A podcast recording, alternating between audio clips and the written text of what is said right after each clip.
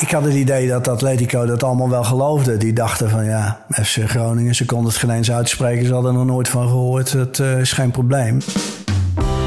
Welkom bij de Nostalgisten, de podcast over historische gebeurtenissen in Groningen, Friesland en Drenthe, die nog steeds in ons collectieve geheugen leven, of die bijna vergeten zijn, of die een oog, oh, dat wist ik niet gehaald hebben. Ik ben Colin Moorman en ik weet verder helemaal van niks, maar gelukkig zijn ze hier bij me, de geharde Nostalgisten Frank van Hebel en Martin Groenewold.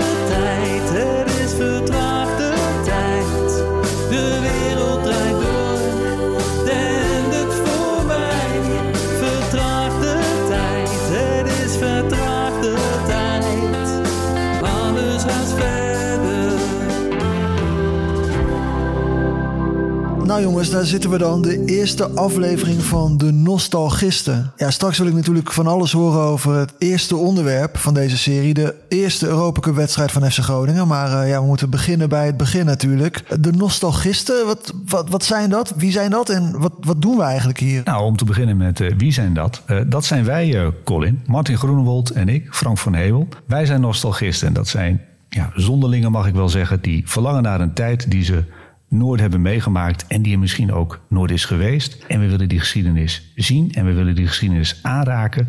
Maar we proberen ook een beetje onderdeel te worden van die geschiedenis. Dat lukt natuurlijk niet. En toch proberen we dat. En dat maakt onze nostalgist, denk ik. Ja, waar we het onder andere over gaan hebben... om te bewijzen dat wij echt een nostalgisten zijn. Wij gaan op zoek naar een uh, natieschat op Schiermonnikoog. Wij gaan uh, kijken hoe Age M, een bankkluiskaker in de jaren 70... hoe die ontsnapt is uit het Huis van Bewaring in Leeuwarden. We gaan onderaardse gangen ontdekken onder Appingedam en Franeker. Dus uh, ja, we, we, we, gaan echt op zoek naar een verleden... dat zich aan ons gaat openbaren. Ja, ik, ik, ik moet zeggen, ik ben zelf van nature niet echt een nostalgist of zo hoor, per se. Ik, ik leef meer in het nu. Maar uh, nou, die verhalen, die, uh, daar ben ik toch wel heel erg benieuwd naar, jongens. Het zal niet lang duren, denk ik, uh, Colin. Of, of, of jij mag je ook een nostalgist noemen. Ja, ik, ik, ik weet het niet. Ik denk niet dat het zo'n vaart zal lopen. Maar laten we maar beginnen bij het begin. De eerste aflevering. Ja, ik weet zeker dat we je heel enthousiast gaan maken. Want we gaan het hebben over de eerste Europa Cup wedstrijd ooit van FC Groningen. De eerste Europa Cup wedstrijd. Ja. En wanneer was dat? We spreken dan van september 1983. Groningen speelde eerst uit in Madrid op 14 september en twee weken later in het uh, Oosterpark, de return. En over de uitslag kan ik helaas nog geen mededelingen doen, want dan geef ik alles weg natuurlijk. Dat houden we even spannend. Dat dacht ik. En we duiken helemaal in de, in de sfeer van die tijd. En dat, dat doen we door de mensen van toen aan het woord te laten. Dus dan hebben we het over spelers als Ron McDonald. Ik heb de eerste Europese doelpunt gemaakt. Dat schiet me wel te binnen. Anne Mulder. Kijk, direct na een wedstrijd slaat dat niet zo om. Dan ben je allemaal eerst down, je doucht en je gaat naar het hotel. Je hebt er nog je slaap slecht. We spreken natuurlijk ook met, uh, hij mag niet ontbreken, Hamburger, de trainer van toen. Het Oosterpark is later afgebroken, maar dat had die avond ook wel uh, kunnen gebeuren. Zo'n zo sfeer was er toen. Geweldig, ja. De supporters van toen, zoals uh, Johan Tenhoven, supporter van het eerste uur. En ik liep zo die stalen trap op en dan ging echt die hele tribune, die ging gewoon een, een centimeter of vijf ging die gewoon op en neer.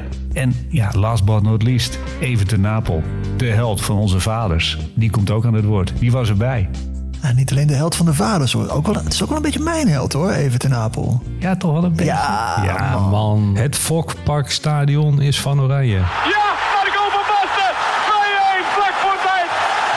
Het Volksparkstadion is van Oranje.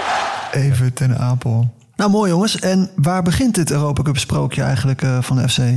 Nou, dat begint, ja, hoe ver wil je terug? Want de club is opgericht in 71, hè? Ja, dat klopt. En uh, voortgekomen uit GVFV natuurlijk. Ook een, een legendarische naam in Noord-Nederland. Of eigenlijk in heel Nederland in het betaalde voetbal. FC Groningen is opgericht in 1971 en uh, heeft vervolgens drie jaar geloof ik in de Eredivisie gespeeld. Is daarna afgezakt naar de Eerste Divisie. Vrij kleurloos. En op een gegeven moment onder trainer Theo Verlangen, een Hagenees, uh, gepromoveerd in 1980. En sindsdien was, uh, ja, was er een opgaande lijn die, uh, die uiteindelijk dus in 1983 leidde tot het banen van Europees voetbal. Ja, 1983 hebben we het dus over. Wat was dat voor een tijd? Frank, heb jij een Polaroidje van 1983? Ja, klik. Hier is het Polaroidje. En ja, ik heb er wel een beeld van. Het was een een nogal enerverende tijd. Er werden oorlogen verklaard. Er werden allerlei belangwekkende uitvindingen gedaan. Er werden politieke verdragen gesloten. Maar, en dit is toch wel de belangrijkste, denk ik. In Leek verscheen de Klikkersfabriek. Weet je wel, die, die, eh, die eh, magneetjes. Die eh, magnetische magneetjes. Die, De magnetische magneetjes?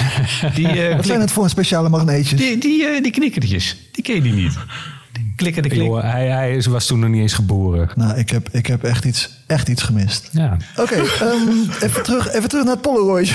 Nou, wat we verder nog eh, beleefden, dat was de eerste Nederlandse reageerbuisbaby. Die werd geboren. Een skinhead eh, stak Kerwin Duinmeijer 15 jaar neer en eh, overleed daardoor. Dat gebeurde in Amsterdam. En daar heeft Frank Boeien later nog een, een mooi liedje over gemaakt, Zwart-Wit.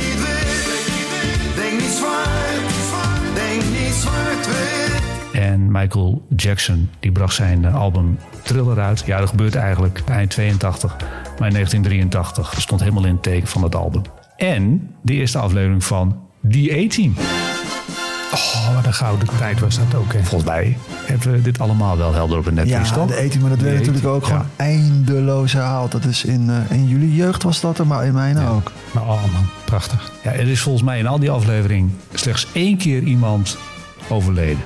Oh, is dat echt zo? Ik denk het ik denk Want ze schoten altijd gewoon mis, toch? Pief, pap, pieuw. Ja, Eh, I love it when a plan comes together. Ja, Heel goed. Ja. zullen we even teruggaan naar dat Europa Cup avontuur? Nou, even dan.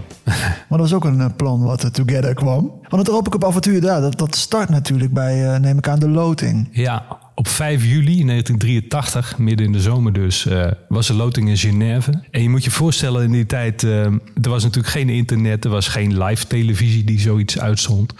Dus Renze de Vries, de voorzitter, varkensboer en voorzitter van een betaald voetbalclub, dat kon in die tijd. En de trainer, Han Berger, die de legendarische Theo Verlangen was opgevolgd, die gingen dus met het vliegtuig, neem ik aan, naar Genève toe. Ladies and gentlemen, welcome to keep your Wij gingen vanuit FC Groningen met een hele optocht. Volgens mij is het hele bestuur meegegaan, zes of zeven man. Eh Jacques Tancona, want die was dan een soort chef de equipe. Dus wij kwamen dan met een hele optocht. En dan zag je andere delegaties wel kijken van wat is dat dan? Maar ja, wij gingen geloof ik met acht of tien man naar eh, Genève voor de loting. De spelers daartegen, die zaten gewoon aan de radio te luisteren. En een van hun was dus de linksback, eh, Anne Mulder uit Assen. Een semi-prof. Eh, in het dagelijks leven werkte hij bij de Belastingdienst. En s s'avonds trok hij zijn voetbalschoenen aan. Wij zaten gewoon bij de radio van, eh, om te luisteren van ja, wie we loten. Nou ja, en daar kwam natuurlijk een geweldige tegenstander uit, uit de, de bus. je gelijk een topper, zeg maar, destijds. Ook Atletico. Het is altijd leuker als tegen een kleine ploeg uit, nou ik noem maar het Balkanland, waar- je nog nooit van gehoord hebt. En ja, dit was natuurlijk iets geweldigs. Atletico Madrid. Je wil, je wil zo ver mogelijk komen. Hè? En je, wil, je wilde niet in de eerste ronde uit. Dus ja, dat is natuurlijk wel eh, in eerste instantie toch. denk je, ja, poh, dat is moeilijk. Ik had liever een, eh, een makkelijker eh, naam uit die koker zien komen. Je hoopt niet op een Spaanse topclub als eh, Atletico Madrid. Ja, Atletico Madrid, dat is gelijk een topper. Zeker, zeker. Het seizoen daarvoor was Atletico derde geworden in de Spaanse competitie. Dus het was inderdaad echt een topclub. Met ook latere toppers die je gewoon nog jarenlang in het Spaanse nationale elftal terugzag. Ja. Dus Atletico was toen Atletico, net als nu. Ja. En, en FC Groningen was Ook net als nu. net als nou, wel FC... Ja, nee, maar iets beter. Natuurlijk ja. wel, eh, ook wel onze trots toch. Maar, maar wel gewoon FC Groningen. Gewoon FC Groningen, debutant in Europa. Dus Atletico had nog nooit natuurlijk van FC Groningen gehoord. Dus je moet je voorstellen dat die mensen ook naar die loting zaten te kijken of te luisteren. En dachten van, en? FC Groningen, welk land is dat in godsnaam? Je ziet je een soort, soort Manuel uit Volty Towers hier voor je. Hè? De- de- die, die hoort al Groningen, SC Groningen. Nou, ke. Nou ja, je kunt, je kunt je voorstellen dat FC Groningen... Het is fantastisch dat je tegen een topclub loopt. Maar je bent wel gelijk bijvoorbeeld kansloos natuurlijk. Tenminste, dat denk je dan. Wij hadden eigenlijk niks te verliezen. Wij waren super trots dat we zo ver zou kunnen komen. Ja, Rob McDonald heeft natuurlijk wel een punt. Ze hadden niks te verliezen. Maar ook dat zorgt voor spanning. Je wil natuurlijk niet afgaan. En dan heb je toch wel een, eh, een trainer nodig van het statuur van Han Berger. Die ervoor kan zorgen dat je ontspannen die wedstrijd eh, ingaat. De meeste spelers waren wel heel erg nerveus ook. Ik had het gevoel dat het meer een kwestie was van, eh, van minder eh, spanning erop zetten dan nog weer eh, meer druk creëren. Niet nog meer van het kom op en het moet gebeuren en let op dit en dit en dat. Wel tactisch gewoon de goede informatie zoveel mogelijk meegeven. En verder toch wel proberen om, om zo relaxed mogelijk er naartoe te leven. Een Bergen heeft daar goed aangepakt, moet ik zeggen. Niet superveel druk of zo, maar gewoon lekker ga maar genieten. Ga maar genieten. Ja, en ja, weet je, ja, meer is het ook eigenlijk niet. Het is natuurlijk, ja, je hebt niks te verliezen. Stel dat je met 6-0 verliest in Madrid. Nou, iedereen vindt het volstrekt normaal. Wat maakt het uit? En verder was het voor, eh, voor vrijwel alle spelers een hele nieuwe ervaring. Zo'n internationale wedstrijd. Dus je, je ging op reis, je ging vliegen naar Madrid. eh, hè, er was ook nog een soort... Ja, schoolreis is misschien niet de goede naam... maar wel zo'n zo'n sfeer, weet je wel... van avontuur en eh, een ervaring die totaal nieuw was voor de meeste mensen. Kun je je nu voorstellen? Ik, bedoel, ik, ik denk bij zoiets altijd aan, eh, weet je, een beetje Amerikaanse films, de underdog-achtig. De coach staat eh, de jongen uit te woord en, dan komt er zo'n opzwepende speech à la Braveheart. Weet je, of freedom, zoiets. En we gaan ervoor knokken, en we, voor wat we waard zijn. En waar komen we in Groningen mee aanzetten? We gaan gewoon genieten. Ga gewoon genieten. ga maar genieten. Ja, Ja. Ik, vind- ik vind het wel, ja, ik vind het wel iets moois. Ja, ja, mooi relativerend. Ja, het doet mij ook gelijk denken aan het clublied van FC Groningen. En laat ons weer eens juichen. Er zit ook zo'n zin in. Aan het einde van het seizoen zijn we dan geen kampioen. Nou, dat zien we dan wel weer, want we doen het nog een keer. Ik denk, ja, zo wordt het ook niks natuurlijk. Hè. Aan het einde van het seizoen zijn we dan geen kampioen. Nou, dat zien we dan wel weer, want we doen het nog een keer. Laat ons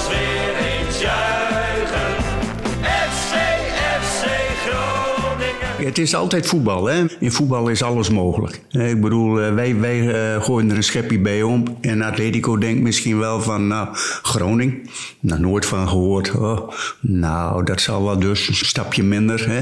Onbewust zal dat ongetwijfeld meegespeeld hebben. Ja, een, beetje onderschatting misschien bij Atletico Madrid. Dat is waar, waar Anne Mulder dan op hoopte. Gigantische club, Atletico Madrid, direct in de, in de eerste ronde. Hoe, hoe viel dat in de regio? Wat, wat dachten de supporters daarvan? Ja, een mengeling. Eh, maar uiteraard vond iedereen het, het, het fantastisch om die beroemde en grote voetballers in de eigen Oosterpark te zien. Maar ja, als je vervolgens met 10-0 verliest twee keer, dan, eh, dan is er lol er gauw af. Dus het, er was wel van tevoren vrees eigenlijk voor deze enorme club. Maar ook wel de hoop dat FC Groningen misschien wel kon verrassen. Het- niemand wist precies hoe Groningen zich zou verhouden tot de Europese top natuurlijk. In Nederland eh, was het een goede middenmotor, subtop. Maar ja, hoe dat internationaal valt. En of, of spelers als Anne Mulder uit de eigen opleiding. Of die zich staande zouden kunnen houden voor eh 40, 50.000 mensen op de tribune.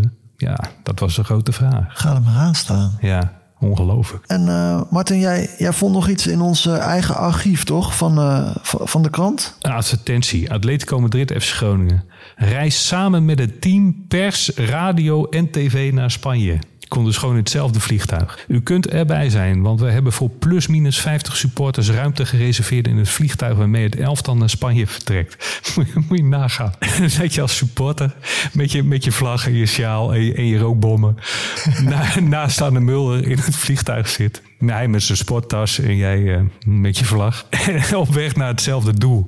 Hij gaat veld op en jij gaat eh, z- 16 hoog op de tribune, tribune zitten. op. Ja, dat is toch heel grappig. Maar ja, er waren natuurlijk ook heel veel supporters die, eh, die die reis niet hebben kunnen maken. Maar, maar toch zwaar hebben meegeleefd. Ja, echt een prachtig verhaal hierover is, eh, is dat van eh, Johan ten Hoven. Ja, iemand die, die gewoon in hart en nieren FC Groningen supporter is. Maar hij mocht niet mee naar Madrid van zijn vrouw. Oh, er valt, eh, er valt de stilte. Dat is echt, er valt de stilte. Hij mocht niet van zijn vrouw. Nou, Ze zijn nog bij elkaar. ze zijn nog steeds bij elkaar. Dus het, het huwelijk heeft het overleefd. Ja, ja omdat hij niet is gegaan. Om- Ja, stelt hij wel was gegaan, Ja. dan, dan hadden wij hem niet kunnen interviewen misschien. Dan had hij gewoon, eh, was hij aan drank bezweken en zat hij onder de brug. eh. maar Maar dat had, hij wel, had hij wel de wedstrijd gezien? Ja, dat dan weer wel. Ja. Ja, we gaan naar Madrid. Heike, mijn vrouw dan. Nee, we gaan helemaal niet naar Madrid. We hebben twee kleine kinderen. En dit moet nog gekocht worden, dat moet nog gekocht worden. Die, eh, die uitwedstrijd, die kun jij op je buik schrijven. Zo van, eh. Dus ik mocht niet toen naar, eh, naar Madrid toe. En dat, eh, dat was echt een ding wat, eh, wat ik jarenlang eh meegezult heb. Dat was een trauma voor mij.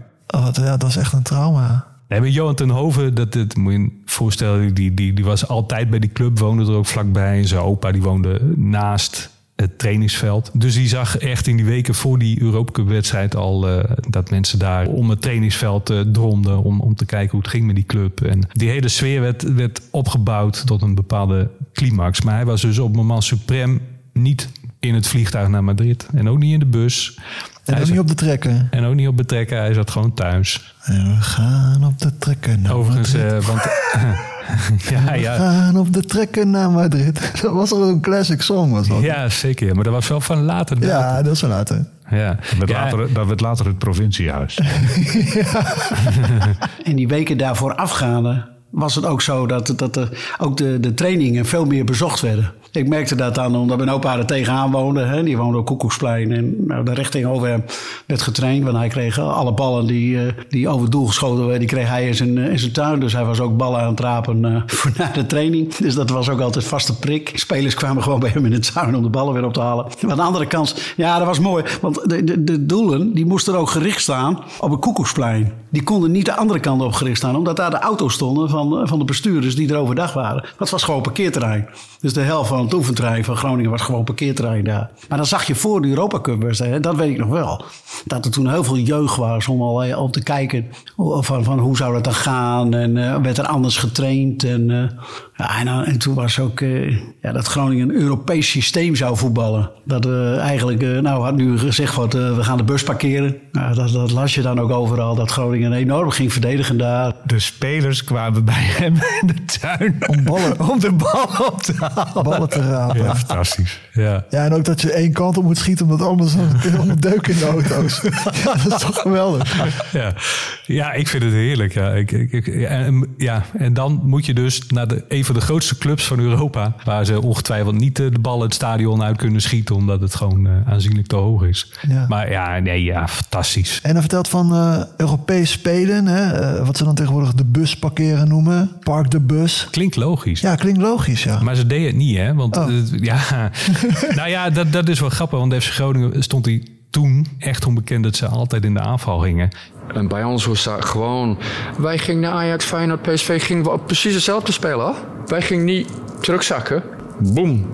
Op de aanval. Boom, op de aanval. Ja, al dus Rob McDonald. Ja. Ja, ja, het is vragen om moeilijkheden, zou je zeggen. Maar eh, eh, ja, het was het type voetbal wat FC Groningen het beste lag. Dus eh, gewoon uitgaan van je eigen kracht. Maar goed, daar sta je dan wel natuurlijk met je goede bedoelingen... voor 50.000 man in eh, Estadio Vicente Calderón. En eh, ja, even ten Napel, die, die, die heeft daar ook nog wel wat over te melden. Want die, eh, die vroeg zich eigenlijk precies hetzelfde af. Die dacht van ja, als je nu gaat aanvallen, dan wordt het gewoon 10-0. Estadio Vicente Calderón. Ja, ja, mooi Bart. dit. Prachtig, hè? Ja, mijn, mijn Spaans is goed, hè? Zij hadden toen al Luis Aragones als trainer. Ja, die later een legende is geworden in Spanje.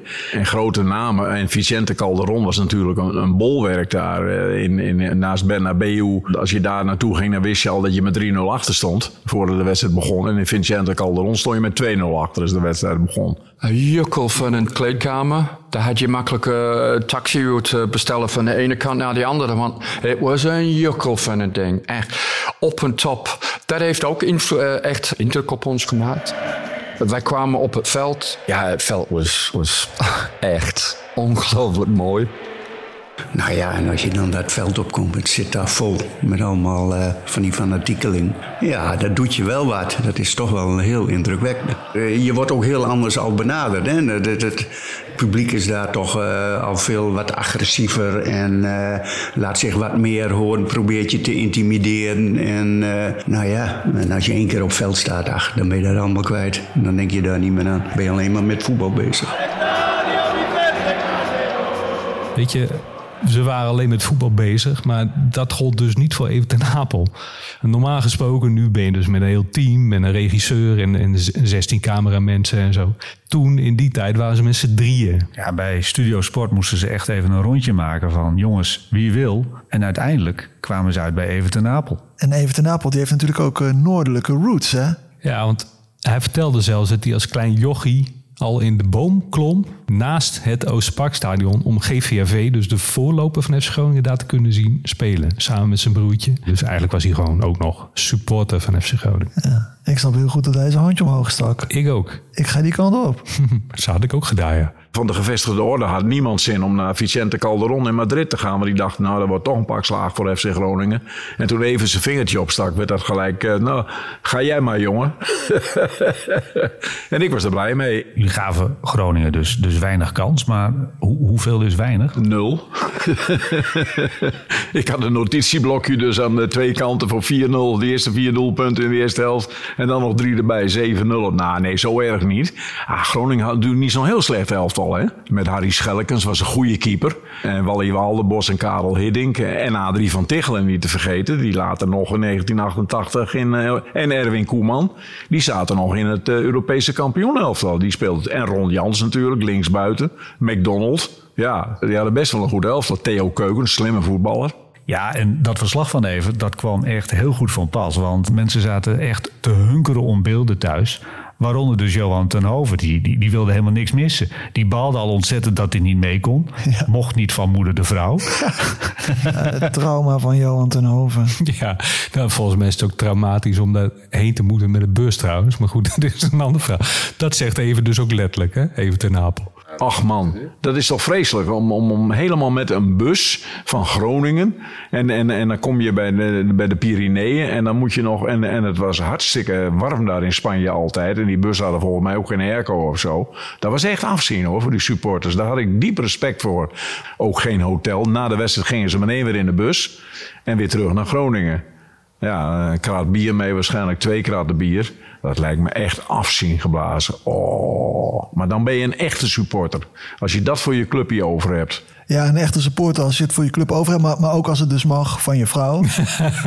dus eh kratten bier mee in de bus. En het was afzien, maar uiteindelijk kom je dan aan Ja. in Madrid, in dat stadion. Ja, en dan, en dan krijg je de beloning, hè? Tenminste, dat hoop je. Je kunt nog steeds met 10-0 eraf gaan natuurlijk. Dan wordt het een hele lange terugreis. Maar het was al vrij gauw duidelijk dat FC Groningen redelijk meespeelde. In ieder geval niet binnen 10 minuten al dik achter stond. Dus eh, ja, dan groeit de hoop. En dan eh, kan het alle kanten op. Er stond nog een vrije trap voor Atletico. Hier via Landaburu. Richting Arteche, die was ingekomen. Het loopt goed af. Ik denk dat je na 10 minuten dan heb je een aardige indicatie van eh, hoe en wat. Eh, we hadden nooit beelden van hun gezien. Dus nou, als je dat nou tegenwoordig zou doen, dan, eh, dan heb je helemaal een probleem.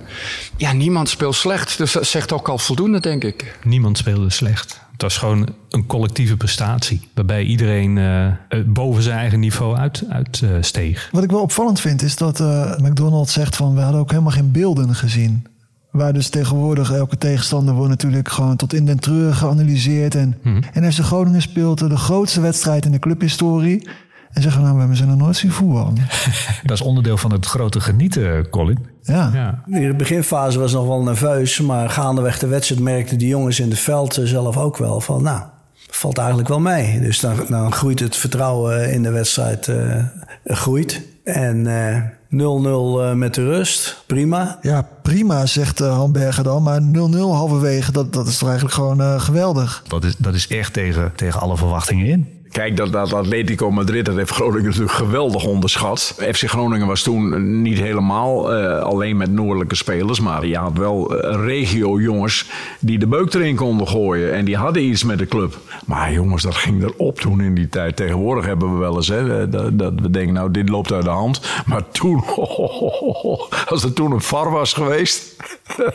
dan hadden een aantal spelers die hadden nooit het einde van de wedstrijd gehaald. Prachtige lach ook, hè, voor even te Ja, fantastisch. Het is toch ook heerlijk om hem zo eh, te horen, hè? Hmm. Was het speciaal om hem te spreken? Nou, die stem vond ik natuurlijk heel bijzonder. Wat ik, wat ik ook eh, bijzonder aantrekkelijk vond en ook smakelijk... dat was het plakje koek dat we, dat we kregen van mevrouw ten Apel. Oh, mevrouw ten Apel, een plakje koek eh, erbij, Ja, nee, ja, dat is hartstikke leuk. Ja, die stem, dat is het. Even een stukje even ten Apel eh, Atletico Groningen, omdat, omdat het zo lekker is. Jans. Brokken op rechts En Brokken heeft een hele goede voorzet, dat weten we. Kopkans voor McDonald. Megias redt met moeite. McDonald legt terug en Koeman schiet. Als je die beelden terugziet, er wordt aan één stuk door geschoffeld. Ja, het is echt keihard. Het is heel fysiek. Ja, soms ook puur gemeen. Je had eh, achterin bij eh Atletico stond Juan Carlos Ateche. Nou, daar heeft Rob McDonalds af en toe nog wel uh, slapeloze nachten van, geloof ik. Ach, die was de hele tijd vervelend doen, weet je wel. Gewoon even, hij probeert jou je ritme te halen. We waren samen aan het lopen en hij pakt gewoon mijn ballen. En ging hij zo hard knijpen als wat hij kon. Ik dacht van, dit kan toch niet? Dus ik was aan het kijken naar die scheids. Paar keer gewoon even bewust op mijn voeten eh, gaan staan en alles soort dingen. Maar toen ik dit doelpunt maakte, heb ik wel even laten weten van... eh, oh, en nou jij. McDonald. Met links. Bepaald goed is dit ook nog. De verdediging van Atletico staat te dromen. Wacht wat Rob McDonald gaat doen. En wat doet McDonald? Hij schiet met zijn zwakke linkerbeen. Groningen staat voor met 0-1. Tiende minuut, tweede helft. Oh, dat is een zo on-Rob McDonald type doelpunt. Eh, Jan van Dijk die won een duel. En de bal die kwam bij mij aan de zijkant. En ik, ik liep voor, eh, ik denk wel zo'n 15, 20 meter met de bal. De eerste centraal verdediger die kwam op me af. Ging ik hem voorbij. En toen eh, dacht ik van, nou, ik deed alsof ik zou schieten. En dan ging bom. En feest uiteraard bij de groen-wit gevlagde supporters uit Groningen. Die met zo'n duizend man hier aanwezig zijn. En dat schiet me ook te binnen. Dus dan denk ik van... Shit, ik heb de eerste Europese doelpunt gemaakt. Dat schiet me wel te binnen. En hoe trots dat mijn moeder zou zijn. Ja, dat is ook wel echt wel een hele mooie gedachte ook. Hè? Hij schiet die 1-0 binnen in de eerste Europese wedstrijd van FC Groningen. De 1-0 van Rob McDonald.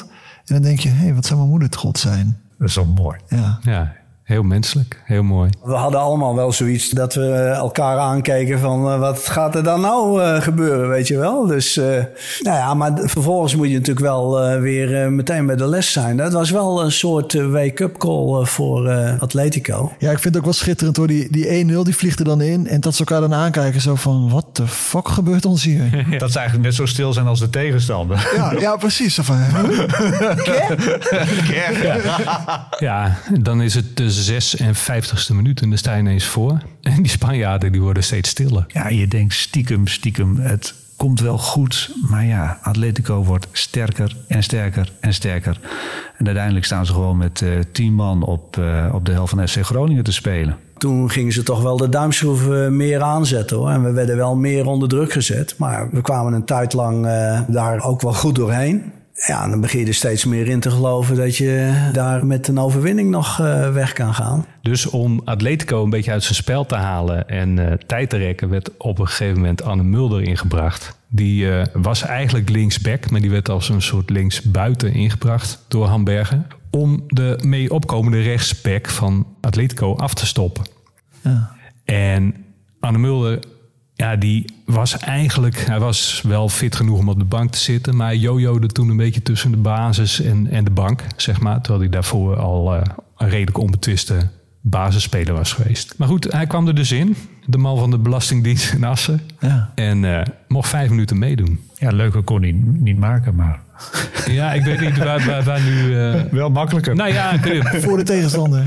Ik, ik zat toen in die periode met, eh met Achillespezen eh wat te handen. Daar had ik heel veel last van. En eh, ja, daardoor was je niet 100% fit. Nou, altijd logisch dat de trainer natuurlijk voor in zulke wedstrijden ook kiest voor spelers die 100% fit zijn. En eh, ja, daar waren maar enige vijf minuten op Europees niveau. Fotava prikt die bal het strafgebied in en daar is de kopstoot.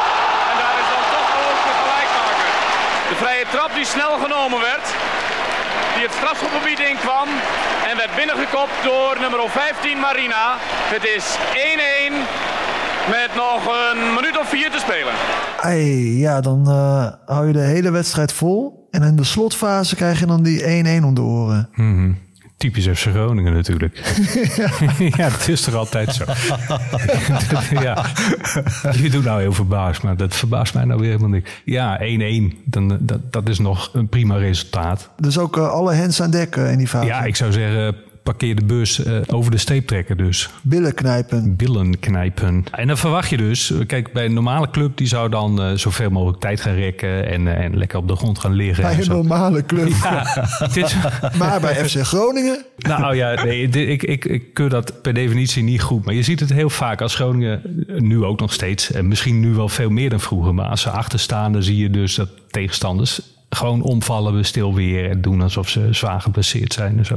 Groningen doet dat dus niet. En dat is volgens mij eh, de onervarenheid op zo'n moment. Dat je niet denkt van nou, dan maar desnoods 1-1, weet je wel. Gewoon alle tempo eruit zien te halen en eh, ballen we, eh, de tribune in rossen en zo. Dat doen ze dus niet. Sterker nog, keeper die heeft de bal, Harry Schelkens.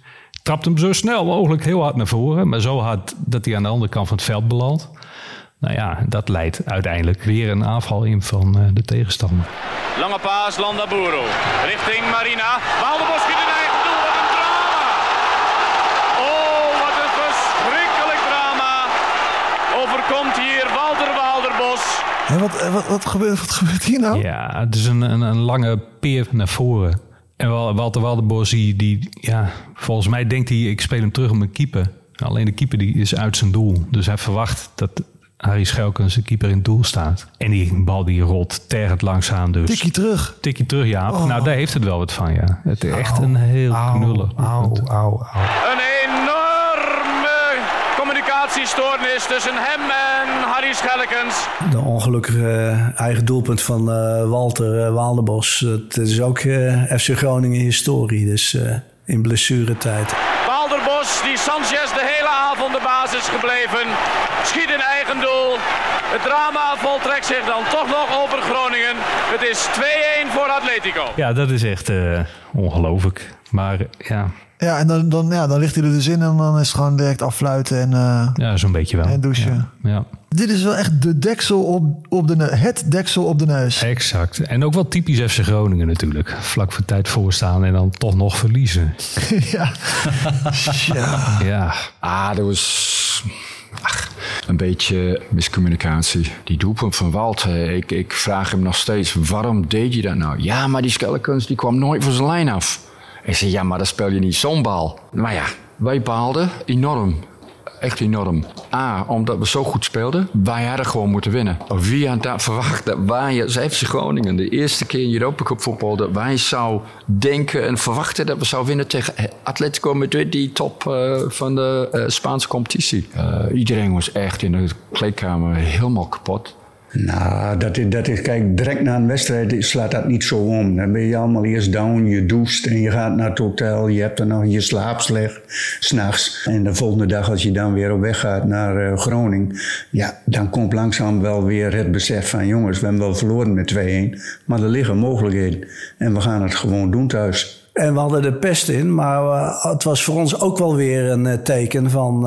nou, we zijn niet eh, kansloos. En eh, we hebben in ieder geval een uitgangssituatie en een resultaat eh, waar, we, waar we wat mee kunnen in de return. Er heerst een sfeertje van, wie zullen ze wel eens even pakken in het Oosterpark, toch?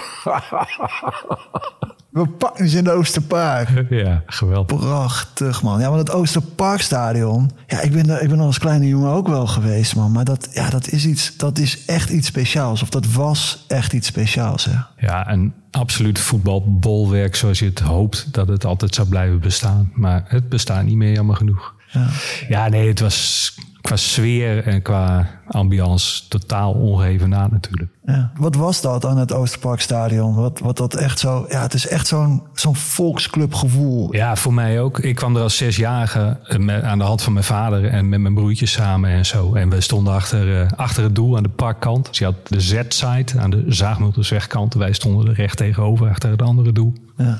Eh, Het had iets ontzettend kneuterigs. Het was echt midden in de, in de wijk. Waardoor het qua beveiliging en zo natuurlijk nou ja, niet te handhaven was op, op een gegeven moment. Het was eh krakkemikkig. de, de onkruid groeide tussen de tegels eh, op de tribune, zeg maar.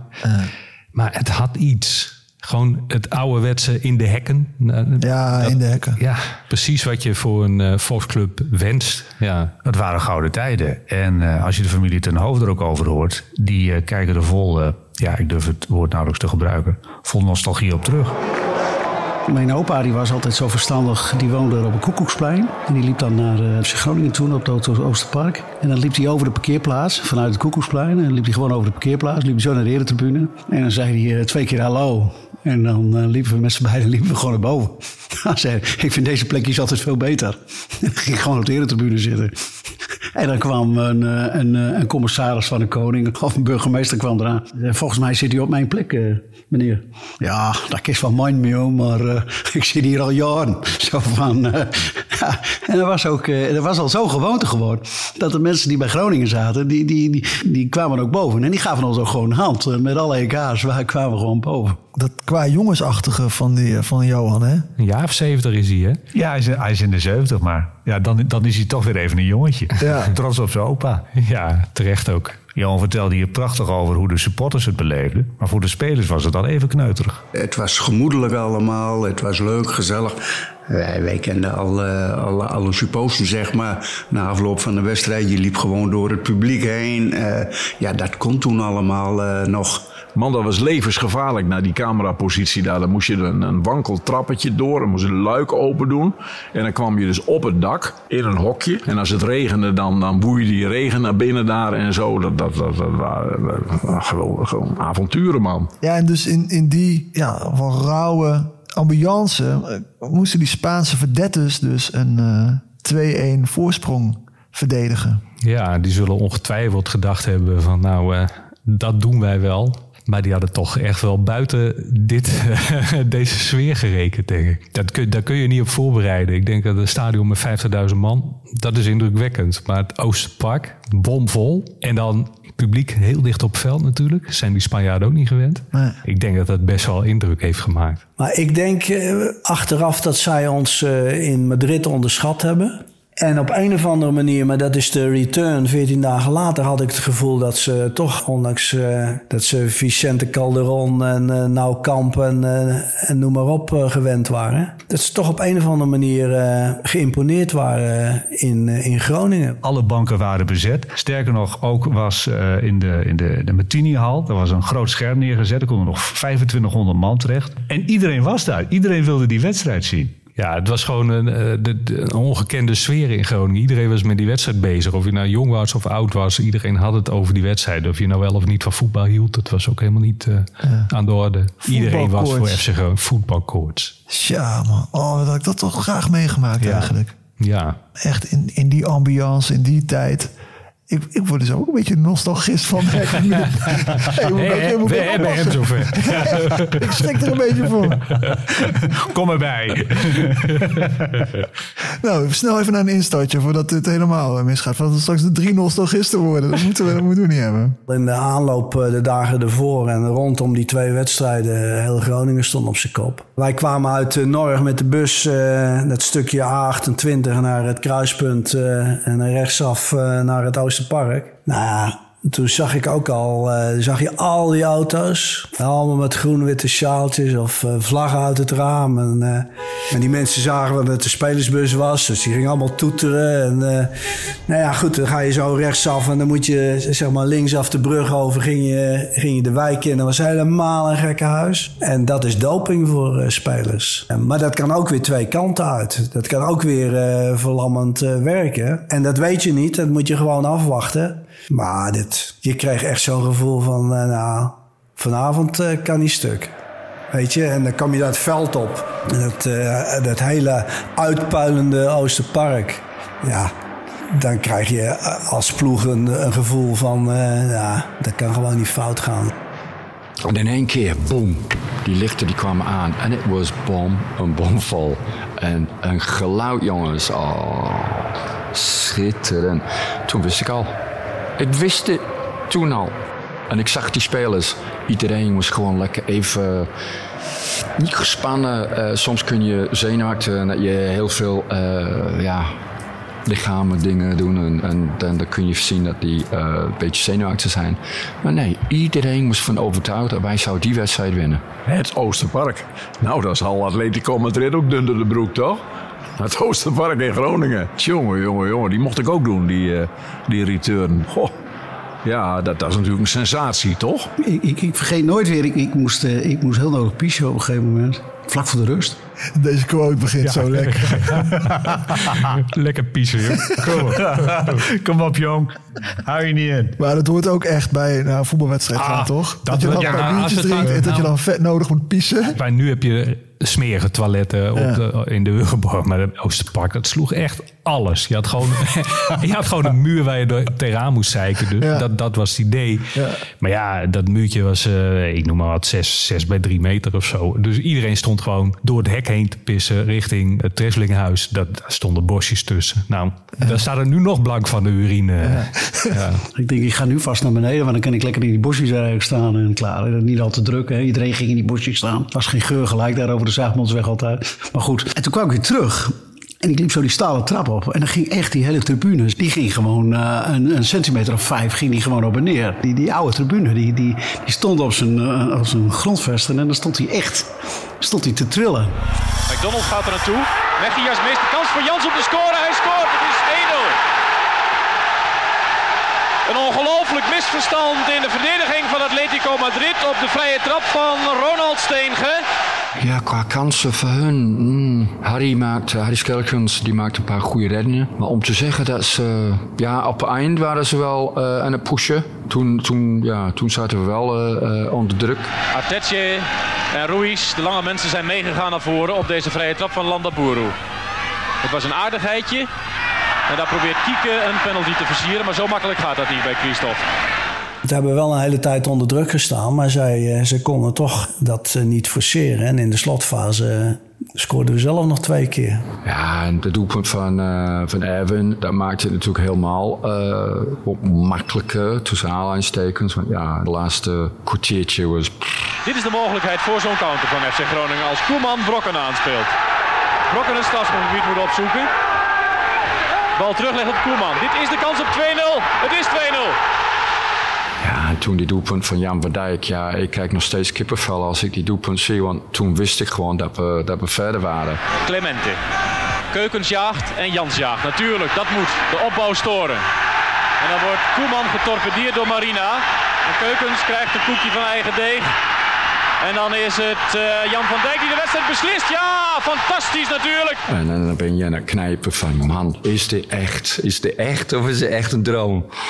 En ik kijk nog steeds, soms als ik kijk op tv, heb ik ook wat tranen in mijn ogen. Wauw, wauw.